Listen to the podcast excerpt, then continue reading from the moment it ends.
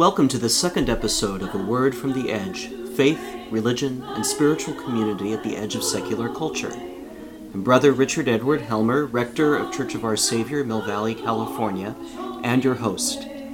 In this episode, recorded in early July 2017, we welcomed guest Bishop Neff Powell with staff members of the Diocese of California and the people of Church of Our Savior in a wide ranging conversation about ministry around the diocese, the historical and contemporary Episcopal Church, ministry in the Western United States, and serving in the Church through tumultuous times. In addition to guest Bishop Neff Powell, retired from the Diocese of Southwest Virginia, speaking in this episode are Canon Eric Metoyer, visiting priest for Congregational Development, the Reverend Jeremy Clark King, and Archdeacon David Stickley, all from the Diocese of California. So, good morning again. A few minutes left in the morning, and uh, it is a great honor to welcome again Bishop Powell and members of the diocesan staff. And this is an opportunity for us to learn more about their work and to ask questions about life in the wider church. Um, I'm here to facilitate, and uh, my only request is uh, grab the microphone before you start talking.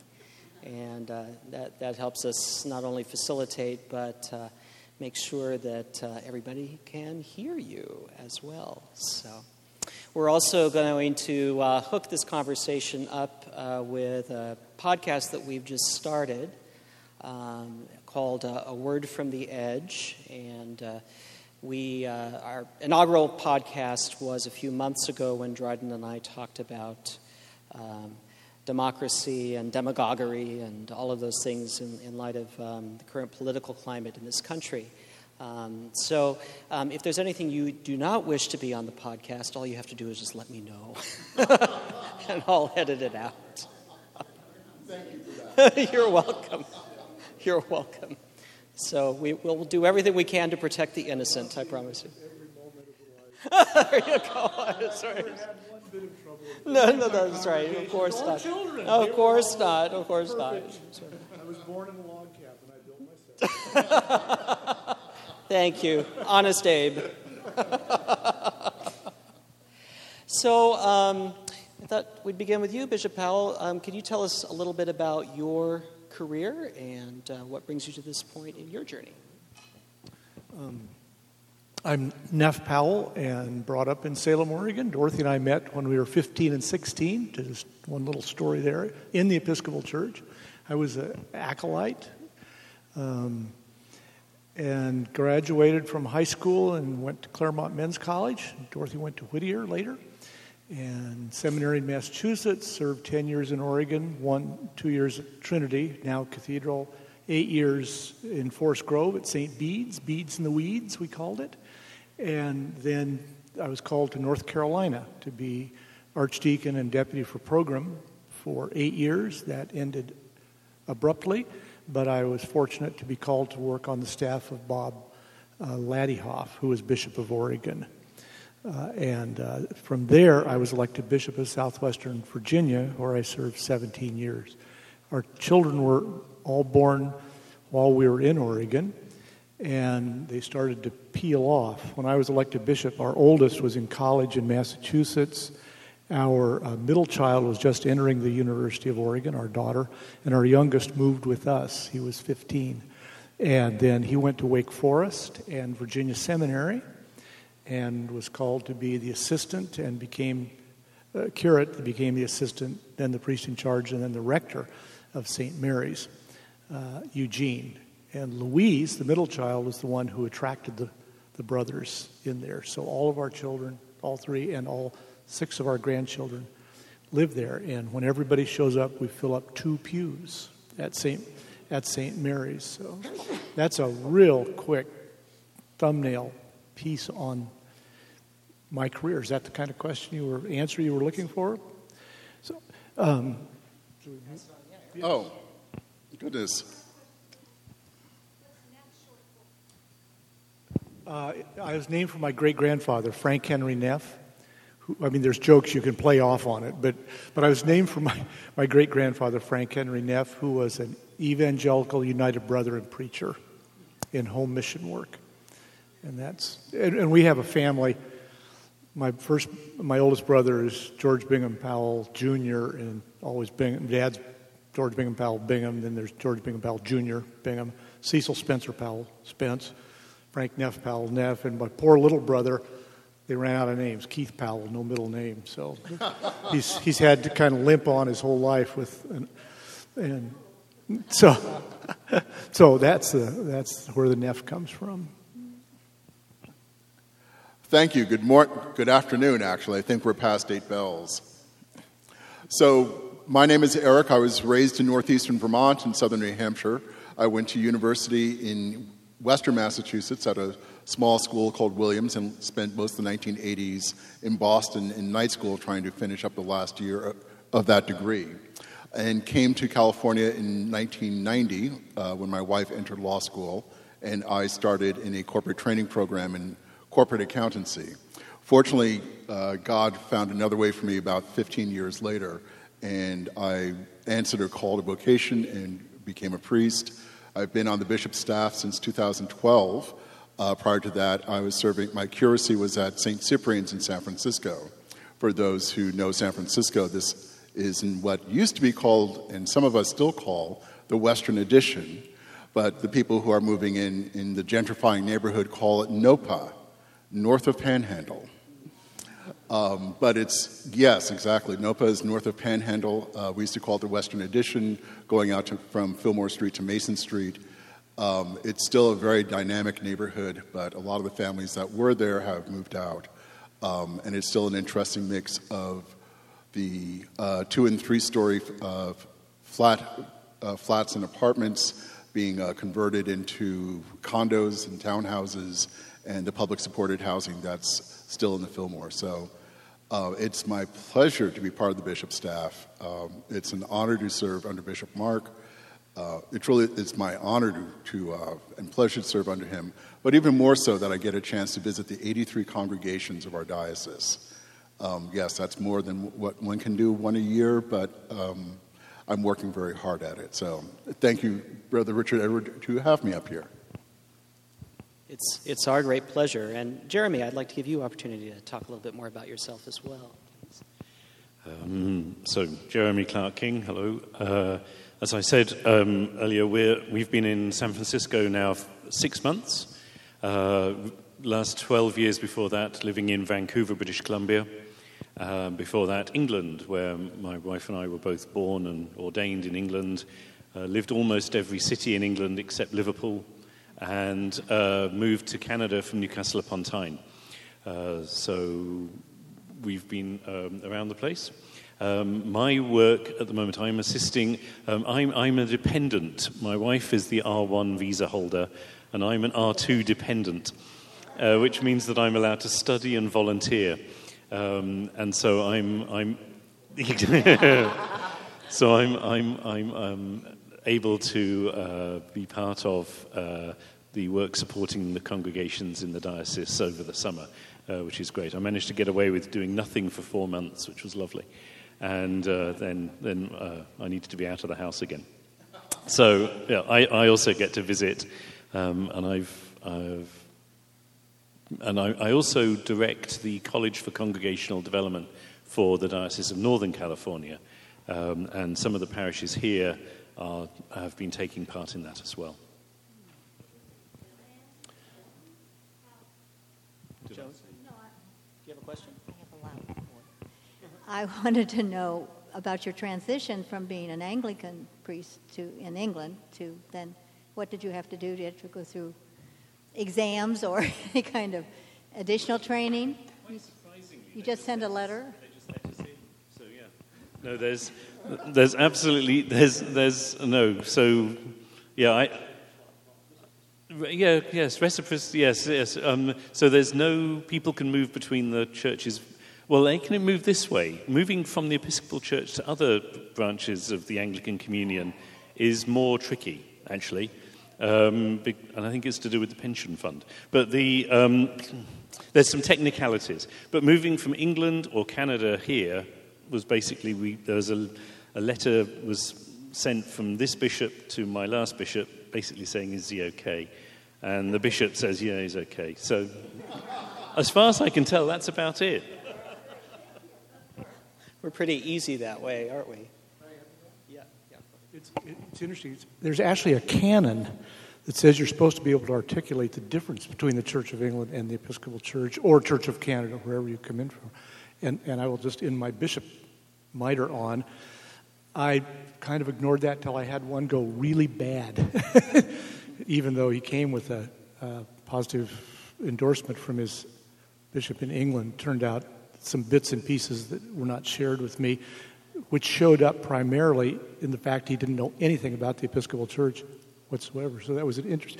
What are, what are some of the differences you noticed between Church of England and the Episcopal Church? Um, well, I mean, starting this weekend. Uh, this weekend is uh, today, and I believe is the is marked as the foundational day for the Episcopal Church or the Protestant Episcopal Church in the United States of America, as it was.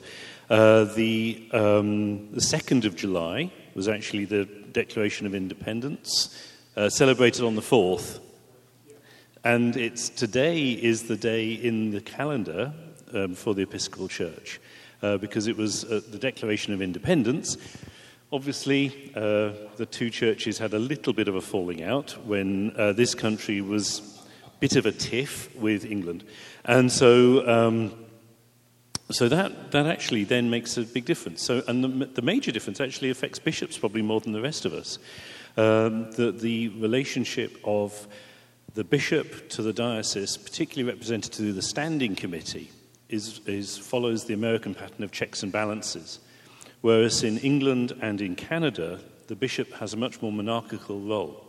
So um, we don't, in Canada and England, there's no such thing as a standing committee. It's bishop in synod is the governing body. And uh, so actually, bishops, um, so we have other protections. So in England, the bishop, the parish has a legal status. And church wardens, for example, in England, are the longest established elected, directly elected office in the country they still actually, under laws of 15 something, have powers of arrest in church. That's why wardens have warden sticks. They're, they're basically a truncheon, they're a nightstick. Um, so, um, so the bishop couldn't do anything to me as the rector of a parish in England because I had freehold, I actually owned the building. In Canada, that wasn't the case. Uh, so in Canada, the bishop is in. It's as though every parish in Canada is a mission. Whereas here, the parish is actually under the checks and balances. The parishes have quite a lot of authority. And the bishop actually has less authority in this church, um, or it's more dispersed. And that system of checks and balances, because the constitution of the church was written by the same people who wrote the constitution for this country. Um, other than that, it's pretty much the same. It's, it's the old question of uh, who, has, who has the power and what are they doing with it, right? Right. Uh, if I can just tag onto that, one of the interesting things about the foundation of the Episcopal Church is one of the consequences of the revolution was that we, we did not have any bishops at the beginning. And um, we all love to tell the story of Samuel Seabury. Um, and, and then the debates that led up to Samuel Seabury, because there was, there was a movement on the ground in the, in the nascent Episcopal Church, as it were, not to have bishops going forward. Um, and when William White was working on developing um, the governing documents um, that led up to the First General Convention, um, he was deeply invested in his vision that a lot of autonomy and power remained on the ground in the local congregations, regardless of the outcome of do we have bishops or not. And when we finally agreed, yes, we would have bishops with limits and checks and balances and Connecticut was the first to, to get, off, um, get off home plate, as it were, and they sent Samuel Seabury to England to get consecrated. This is, this is thumbnails, so you can, can correct my history. Um, but Samuel, Samuel Seabury arrives in England and says he wants to be consecrated, and Connecticut's waiting for me. And uh, they all say, That's fine, but you have to swear allegiance to the crown. And he said, That's fine, but I won't have a diocese to go home to. so this went back and forth for the better part of a year, memory serves. And the problem was for the Church of England, because they were an established church, they had to wait for Parliament to pass law that would allow them to consecrate someone without swearing allegiance to the crown. So ultimately, Samuel Seabury threw up his hands and he went north to the Scottish Episcopal Church, the non juring church. These were the holdouts with bishops after so much of Scotland went Presbyterian, as it were. And they consecrated him.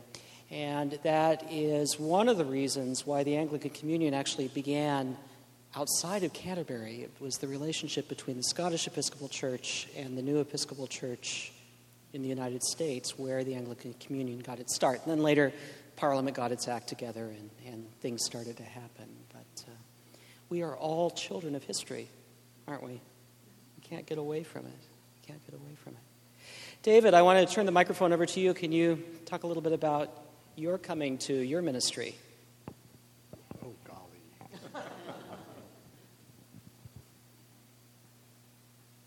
Are you sure you want me to bore you with all this? All right. The cliff notes are that my folks were married in the Presbyterian Church. One day before I can remember, they had a guest preacher who they really liked. So they went to hear him the next week, and it turned out that they got confused and went to the wrong church. They ended up in an Episcopal church and liked it so much they never left. Which means that I am an accidental Episcopalian and have gone to an Episcopal church, barring me being on my deathbed every single Sunday of my life that I can remember. Usually with my mom when I was young. And the four other children and my dad often would stay home, but the two of us got up and went like it was perfectly normal, and it never occurred to me that staying home might be better. When I was young, I thought I wanted to be a priest, and that fell by the wayside in high school. Uh, the Spirit in her infinite wisdom knew that I was created to be a deacon and decided to push me in that direction when the time was right. So here I am. I was ordained with Margaret in 2009, invited to be an archdeacon in 2013. And I declined. So then I got invited again a year and a half ago and remembered that I took a vow of obedience to the bishop and said, okay. And here I am. And as an archdeacon, like I said before, we're the voice of the, of the bishop to the deacons and the voice of the deacons to the bishop, which is maybe oversimplifying it, but at least making it accessible for a lot of people to be able to wrap their heads around what we do as archdeacons. Archdeacons in other places are a little bit different and local custom varies, but that's what the archdeacons in our diocese do.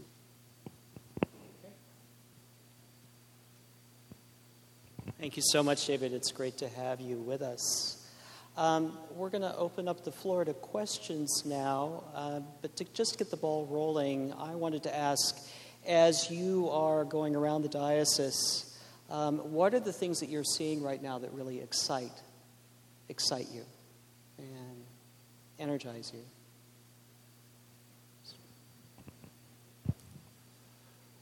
As I mentioned before, this is the fun part of the job. As a diocesan staff officer, a lot of the time I'm spent shuffling paper, ensuring that people who wish to be licensed in the diocese through uh, my friend and colleague uh, Denise, the transitions ministry officer, ensure that all paperwork is, is in order, or looking at if you wondered what happened to all those parish reports, they come to me. Um, questions about filling nursery school positions, usually route through me. But what I see is 83 congregations, 26,000 Episcopalians engaged in a world outside of our church. And I mean, not in our church Catholic, our wider world. People who see that the work of the church is outside our doors. And that is the most exciting thing to me. More and more congregations are recognizing that we worship here, we inside these four walls, we pray, we build our community, we are re-energized, but when we go outside, we engage with our communities, which you're doing here. But that's getting repeated more often around the diocese. And our diocese is five counties, 4.5 million people are in that catchment area. For 26,000 people, we make a very loud voice. And that's what encourages me. And that's what makes my heart sing, knowing that we're all doing this, living out a gospel message. It's wonderful. Bishop Powell, could I, could I ask you to talk about what you've noticed just in your brief visit here? Also, I can say amen over here. Partly, the bishop's assistant jobs are really a lot of fun. Having done that, um, the, they used to ask us when I was a young priest if your church, your congregation disappeared one day, would the town notice? And that was Bishop Biliardi who heard it from his bishop when he was a priest, Bishop of Olympia. And I've always kind of kept that in mind. How, and I think what you're, you touched on, it's, it's just a sea change in my lifetime for the church to see itself as not just ministering. In fact, we never were self consciously aware that when parishioners minister, that's also in the name of God and in the name of the congregation.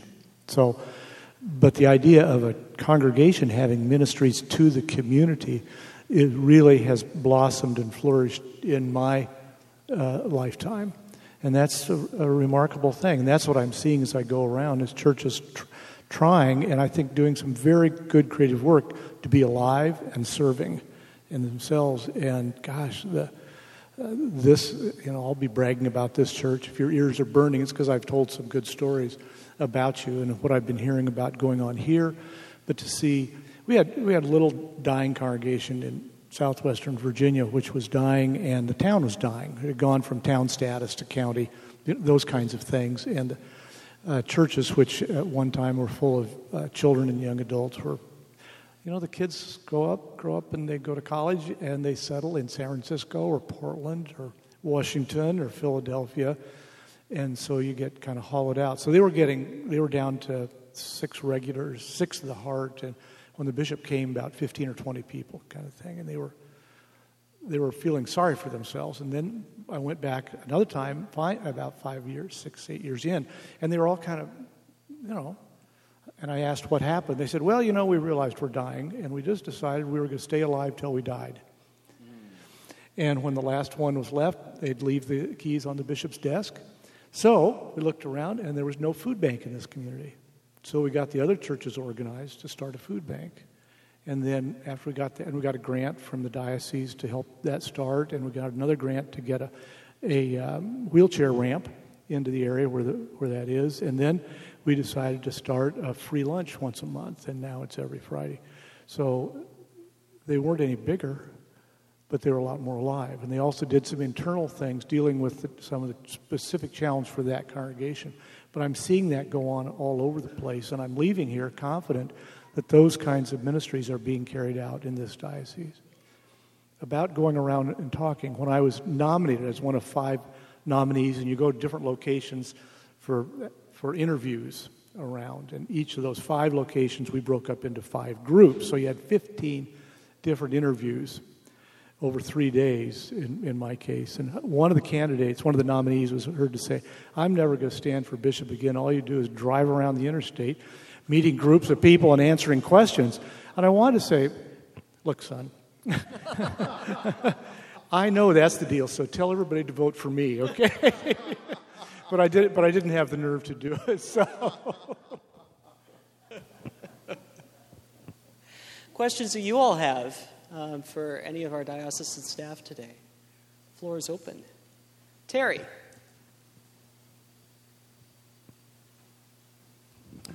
Just a quick question on how did Bishop Andrus reel you in for this short term gig, as it were?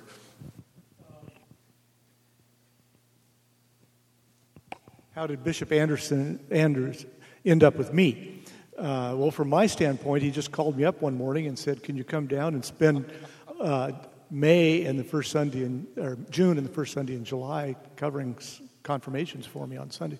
He w- had he was supposed to be taking um, May and June, July, but they've had a, a pastoral emergency that's cut back on that. But he had some out of town commitments still on the on the plate. He had a priest lined up for May and a priest uh, bishop for May and a bishop for June, and they both backed out on him. So then he thought of me. so, so I'm the third string. That's right. I, confess. but I, but I, I, think I said, sure. Well, I, I can't commit uh, without checking Dorothy, but I'll get back to you. Okay, yeah, we're going. sure, we're, we're bishops together in the House of Bishops, and, and that's how I knew him. He, he, tell, he tells many stories, but he told a really good story, which actually the exact same ha- thing happened in our diocese. When he was a college chaplain, he took the youth group, or high school, down to Safeway to get food for the food bank. And the, people would go in and they'd hand little, has he told this story here? He would hand them a little, the, the students, the high school students would try to hand everybody a little sheet of paper says, We're with the food bank. Here's the foods that we really need for the food bank. Would you, would, would you help us out? And then people would come out and they had baskets and, you know. So when he debriefed them afterwards, they said, What did you notice? He said, What did you notice? And he said, Well, actually, what we noticed was the Mercedes drivers kind of ducked, and, the, and it was the day laborers, the day laborers, almost without exception, took that and dropped in food for the food bank. And we had a, a priest in our diocese, Phyllis Spiegel, took her youth group out and did the same thing and had exactly the same experience. So that's a that was he didn't have to preach to them about it. Uh, they had something to think about. So. That's great. Thank you so much. Um, can I can I just uh, put a bookmark right there for a moment? Can you tell us a little bit about what life is like in the House of Bishops? Uh, as a bishop, I'm a member of the House of Bishops, uh, and you stay a member with voting rights until, until you stop showing up, until you die. With some, there's some exceptions in that. In England, when the bishops retire, they're put out to pasture, uh, and they're not involved in that anymore. But we stay active, and my my experience is that they're genuinely some of the finest men and women I've ever met in my life most committed, most dedicated, and thoughtful people that I know. Now, I will say also scattered in there are a few that one or two that kind of fall short. Uh, and we had a terrible episode with uh, bishops who were not interested in being Episcopal bishops.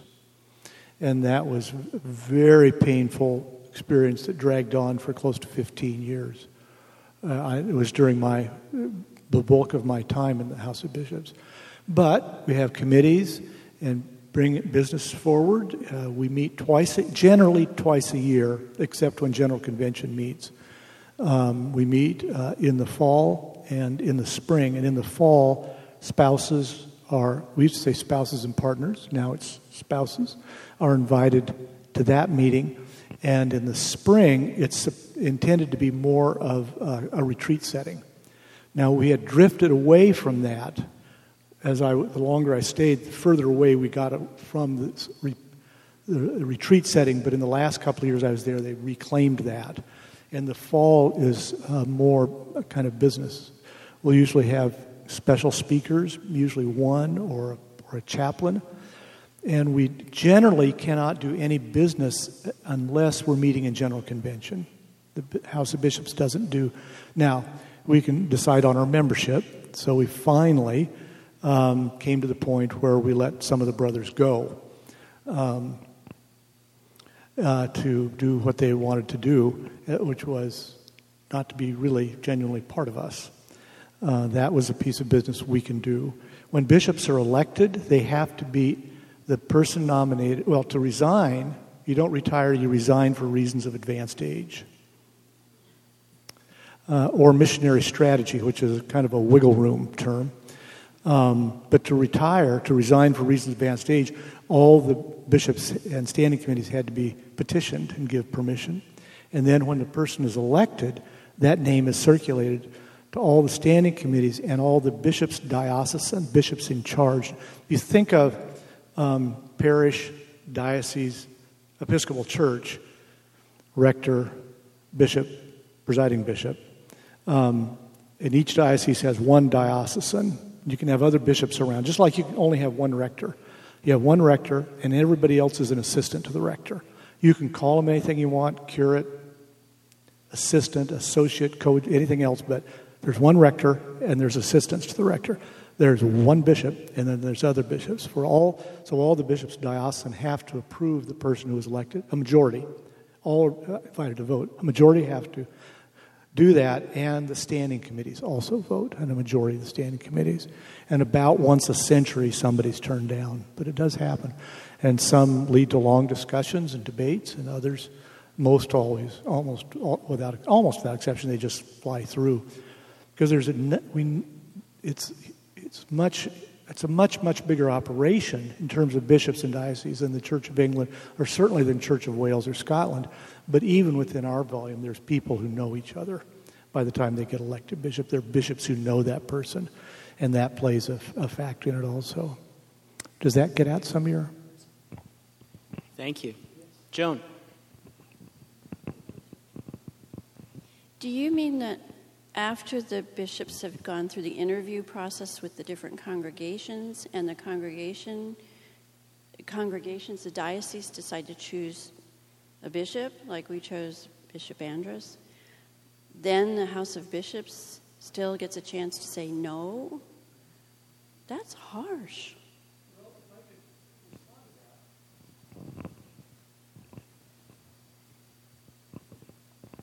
Um, part of how we're connected.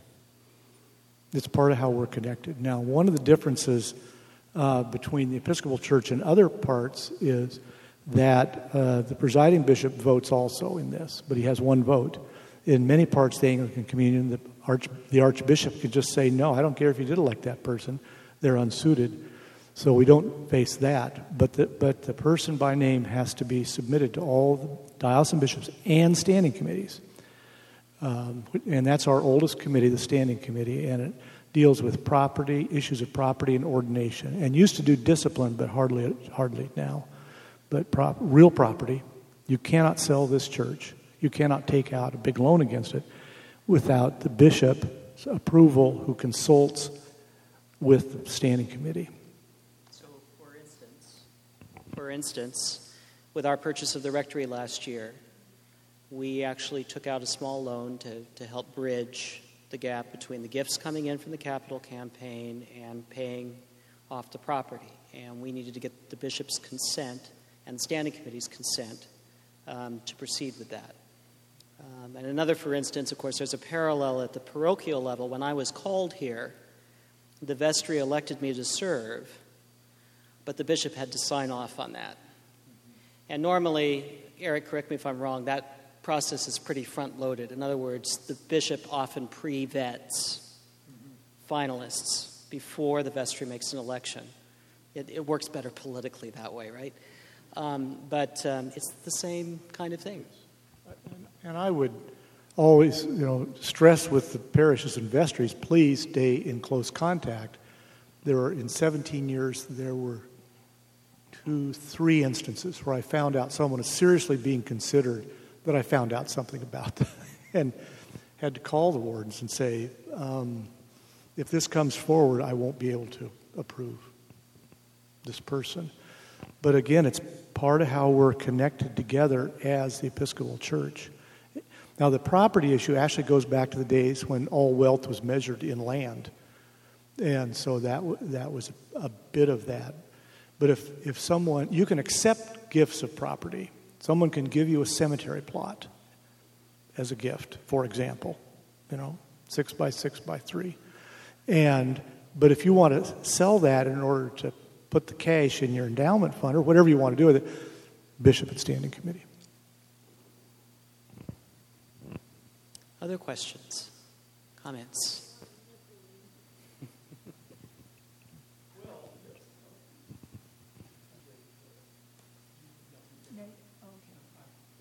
Oh. Yeah, and uh, so speaking of um, all being connected, um, could you talk a little bit about the health of the uh, Anglican Communion and the Episcopal uh, Church's place in it, and how's that going?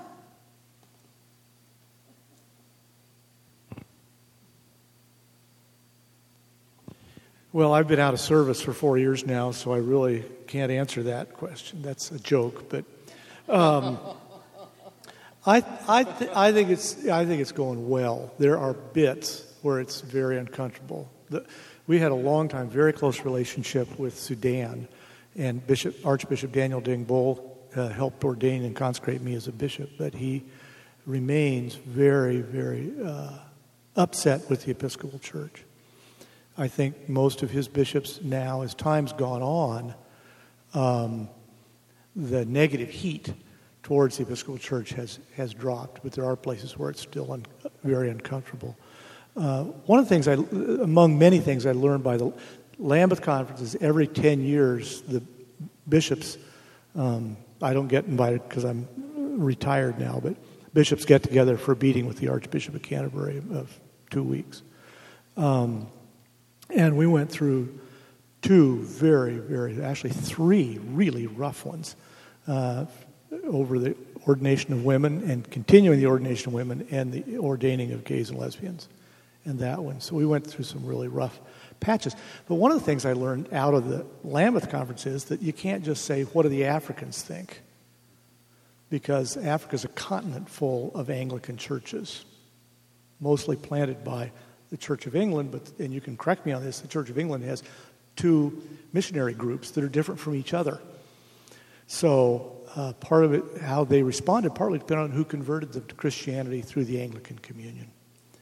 Uh, in my, um, they broke us last time. They broke us into uh, uh groups of about twelve for Bible study, and then group in groups of forty for the Indaba group, big thing, and and literally every, I was the only American this time in my Bible study group. And every day it came back to Gene Robinson. Every, everyone. And I just tried. I'll tell you, I am not brave and I'm not bold, but I'm a little stubborn.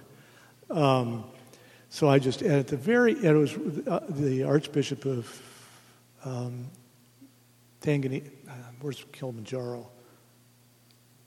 Tanzania. Tanzania uh, he, would, he would sit there.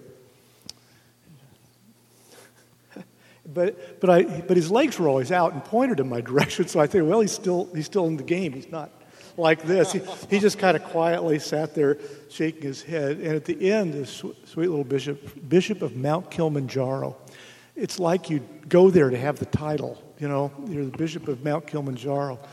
Um, he told, just as a sidebar, he told us that because of global warming, the glacier on Mount Kilimanjaro is disappearing.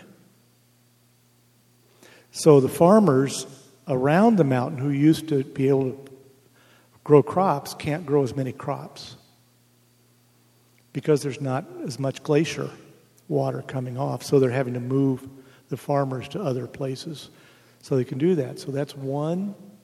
And we heard from other bishops from other parts of the world different but similar stories. But at the very end, he comes up and he puts his arm around my shoulders and he, and he said, You speak from the heart. Which I really, uh, I, I, kind of brushed it off, said, oh, come on, I'm an American. Um, but I really, I was very moved by that. Was, that was very tender kind of thing. And what, what we would try to say is, look, we're dealing with our missionary situation and you're dealing with your missionary situation. And we're not going to fuss at you about how you've got your particular missionaries, but please understand uh, the 10 years earlier, uh, a very good friend of mine, English bishop, was very opposed to what led to Gene Robinson um, until one of the American women bishops, so you had one bishop over here from a foreign country, says, This is evangelical suicide for us.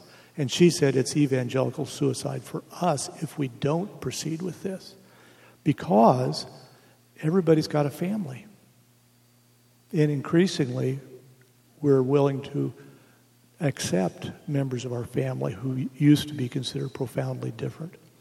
Um, so I think things are much better. Now, uh, the uh, Katharine Jefferts Schori said over her nine years as bishop, working with the primates got easier over that. Not that they were all agreeing with her, but when it started, it was really harsh. And in fact, there was really concern about a couple of the uh, bishops that were real, that were very supportive of the Episcopal Church. When she came to her first meeting, stayed close to her, kind of hung around her.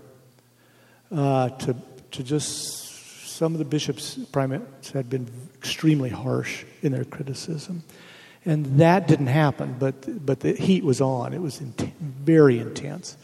But she said over the nine years, it, and partly was retirements and replacements. And I think partly they sort of got used to her and started sort of let's, there's other things we need to work with. We had um, a priest from Sudan. We always had a big youth council convention gathering, and there'd be a period of questions like this with Stump the Bishop, they called it. And we had a, a Sudanese archdeacon, and he, he described his story of as a refugee of being chased across into Ethiopia, and 500 were eaten by crocodiles. Then the Ethiopians chased us back, and another 200 were eaten by crocodiles. And he was telling this story with his deep accent. And a few minutes later, one of the adult advisors said, Well, what do you think about Gene Robinson? And he said, We have a civil war we have a civil war. So does that is that getting at some of your question there? Thank you so much. Um, I'd like to switch gears a little bit, and this is what we do in our tradition: is we have the church at a at a very high kind of global level, and we have church at the very local level, and we mix it up between them. So I thought that might be a nice segue for us to mix it up. And I'd, I'd like to hear some more from Jeremy about what you're seeing as you look through the lens of congregational development on the ground here in this diocese. What, what excites you? What interests you? What questions do you have? What's different as you encounter the church in this part of the world? Um, one, of, one of the differences uh, where, where in England uh, there is a level of cynicism. Uh, people tend to look for what's missing or tend to question someone's uh, credentials um, much more easily. Uh, here there is a sense, and in Canada, of um, enthusiasm and um, optimism. Uh, and people tend to look first at what's working rather than what isn't working and that's really, really helpful, really healthy. Um, it does also mean that I've had to learn to say thank you a lot more. Because uh, in England, someone would say, you'd say, oh, thanks for that. And people would, that would be massive praise. Whereas, um, whereas here, I've had to learn how to say thank you a lot and uh, make sure people know that I'm, I'm, I'm grateful. Um, from congregational development, um, again, I see this great um, optimism, but also desire for people to be as effective as they can be in what they're doing, um, to really uh, root themselves in the, the communities that they're in, to understand the communities. Um, and so, what, what we're trying to do through the college and, and in other places is help people um, get equipped to find out who their neighbors are, um, find out again who they themselves are so that they know who they're for. Um, what they're for, what they're about, and uh, can get in touch with the great joys and riches of our tradition. Um, uh, I, was it Via Media, the Episcopal evangelism thing, which had it was a wonderful sort of Episcopalian thing. It was via media, um, evangelism no longer, Episcopal evangelism no longer an oxymoron. um, but, but, that sense of um, possibility, but, but also um, we have incredible riches in this tradition. Uh, the depth of our spirituality, the beauty of our liturgy, um, as you were saying, the, the, amount of scripture. One of my favorite quotes is somebody who says, uh, she really loves the Bible because there's so much of the prayer book in it. And, you know, uh, but we, we just have this, uh, the liturgical year. Um, and so what, what we've been seeing in lots of places is people coming out of the back door of the, the big, big box churches looking for some depth, uh, some rhythm of life, um, the re, um, rediscovery of monastic life and new monasticism. So, all of these things are about people finding a, a, a sense of balance and rhythm and uh, humanity in their lives and discovering that there's a, a, way of being Christian that has this depth and, um, and rhythm and balance and a humaneness to it. Um, so, helping people express that to other people is, is uh, part of what it's about too.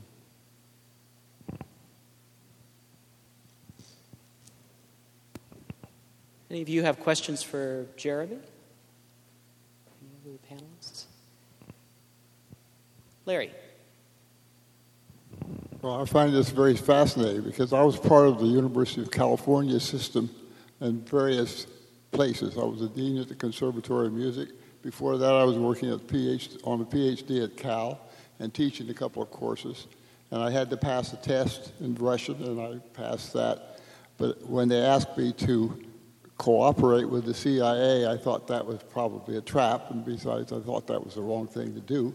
So I declined, and they didn't give me that. So I changed positions again. But I was offered another position at Sonoma State and I ended up being the dean of the of the humanities. So I was I was sort of bust around there, and I I think it's probably unfair to compare that to what you're describing, but maybe maybe parts of that are a little the same. Is that right? I I would I would say absolutely yes. So you know we're, we're looking at all orders of ministry right here right? We're looking at bishops, priests, deacons, and the lay order, which is the largest segment of the church. And uh, to offer you a place to talk about your life's journey and your ministry in that is essential to us being church. I mean, without that, who are we? A bunch of people running around in collars, I guess. and that's about all that can be said. But we're so much more. So thank you, thank you for sharing that. I mean, it's this is who we are. This is who we are. Yeah. Joan. I know it's getting late, so give me a short answer. Uh, the um, the groups that moved away from the uh, our, our California diocese and all of the property harangue that went on, who owns what, etc has that been resolved in any way and how?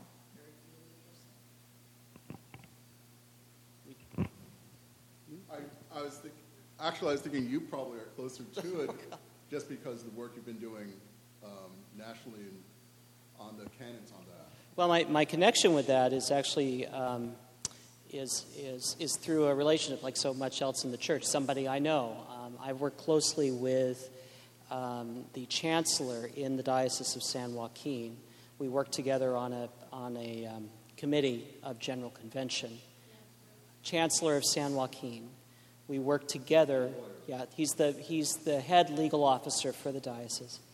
And um, he has been right in the middle of that in San Joaquin. And it tangentially touched with our diocese because we have some legacy properties. Yeah, it, we're all products of history again, right? So, California, this diocese used to encompass the entire state. It's an important thing to remember.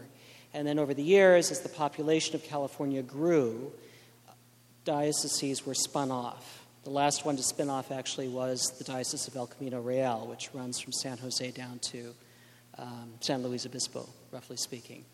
Um, and uh, that's, that's within within my lifetime. That's within the past 40 years that happened. So there are now six dioceses in the state, but it also meant that there were some legacy gifts that were given to the Diocese of California that were held in common between the mother and daughter dioceses, as it were, of the church. And so there were some things related to the property matters in San Joaquin that were tangled up with this diocese and with some of our legacy. The good news is that all of that was finally resolved in the courts just in the past year.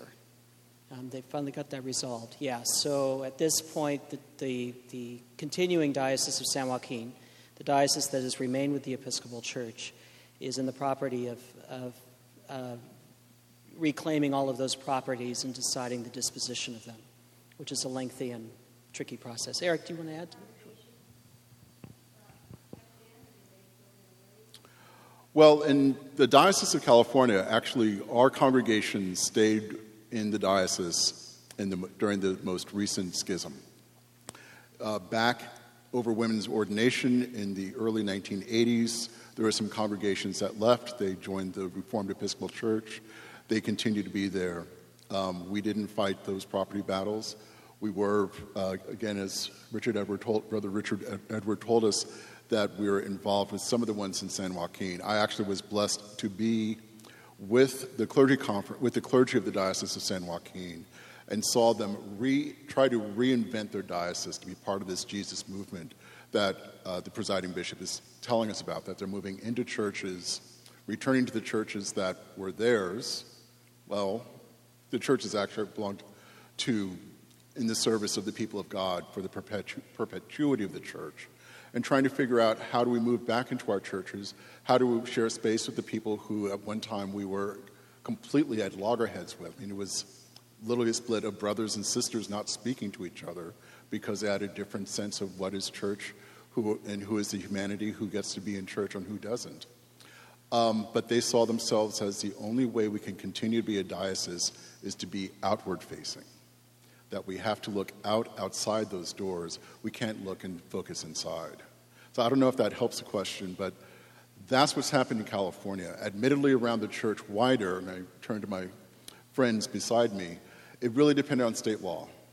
Um, in some of the uh, southern states, there were laws that actually protected the split that were legacy laws from the Civil War, which allowed for states to assume federal property from the start of the Civil War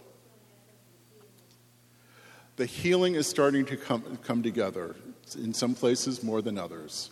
Um, in San Joaquin, the, the Anglican Diocese of San Joaquin, as they call themselves, is not in conversation at all with the Episcopal Diocese on that bishop. Are you 50,000 or 20,000 foot level? on that bishop level. That's right. but on thank you. But on the level on, on the on the congregation level with laity and the, and uh, the clergy, they're starting to have some con- they're starting to have some conversations of now what do we do? Right. Yeah, I mean, I mean, we've we've borne sad witness, and I, I, mean this collectively, although it was used polemically for a while. We've borne sad witness to Paul's teaching about taking brothers and sisters to court. It's it's an ugly and messy business, and my understanding is that really every congregational situation is different. It's been experienced differently. It's been resolved differently. In some cases, the congregation remains divided. In some, there's been a return of people. In others, there was a negotiated settlement. And this is true across the church by and large.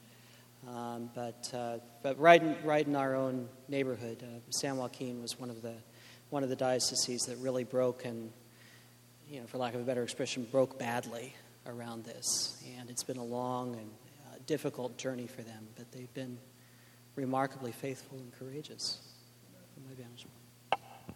I'll say a couple of things. Um, the church's buildings are built and fundraised to build and dedicated as Episcopal churches, no matter when. I had one church leave, uh, but and they were a new church, but they had set up a nonprofit corporation to hold title to the property and not allowed the bishop, not allowed the bishop to dedicate it.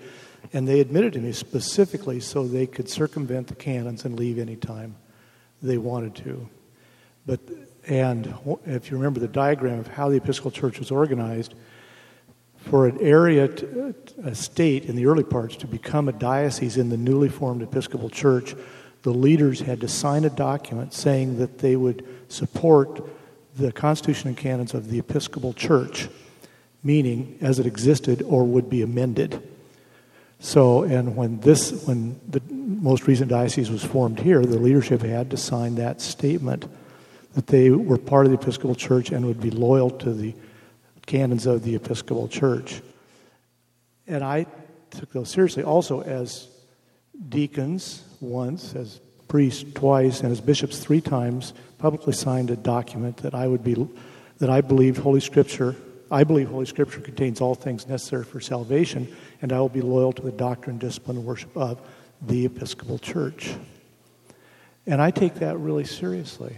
And so, and in my experience, every parish that's left has been led by the rector, who had signed that twice, and every diocese that left was led by the bishop, who had signed that document three times, and followed years of denigrating and frankly lying about the Episcopal Church till they have a, a, a, enough like-minded people. Then they then they call a snap vote and say, well, I don't know, it just kind of happened, you know. I just the people wanted to leave and they voted to leave.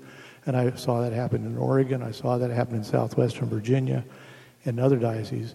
We've won all the court cases except in South Carolina, uh, which, if, again, if you think of history, that fits. And even there's a famous statement about South Carolina by a South Carolinian before the Civil War uh, too small to be a sovereign nation, too large to be an insane asylum. and so, um, so when you when you operate, you know, we, we all and we all operate in the communities we operate in. So the the attitudes of the community we function in are part become part of us also. So that's probably more information than you were looking for. well, I, I just uh, just want to add a brief footnote to that, and that is one of the patterns that I that I saw as I've watched all of this unfold, which has really been during most of my ordained career um, was that, as you said, the, the, the, leadership out of the church was normally instigated by a cleric, and frequently who had surrounded himself, by and large it was men, um, with laity who were never educated in the discipline and doctrine of the church, and really thought of themselves as a, as a congregation primarily. And that's, that's one of the cultural things that we always struggle with just living in the American context, we see ourselves first and foremost in the congregation, which is not always a bad thing. I mean, William White stressed that too when he was developing the, the, the initial documents of the church. But on the other hand, we're more than that. I mean, and, and this, is, this is something that our diocesan officers and bishops are always here to bear witness to in our midst. Any other questions or comments before we wrap up today? I want to thank you all so much for spending time with us in conversation, and you're welcome to stay after and have some further conversation too. And again, a warm welcome to Bishop Powell. Thank you for being part of us this day. We really appreciate it.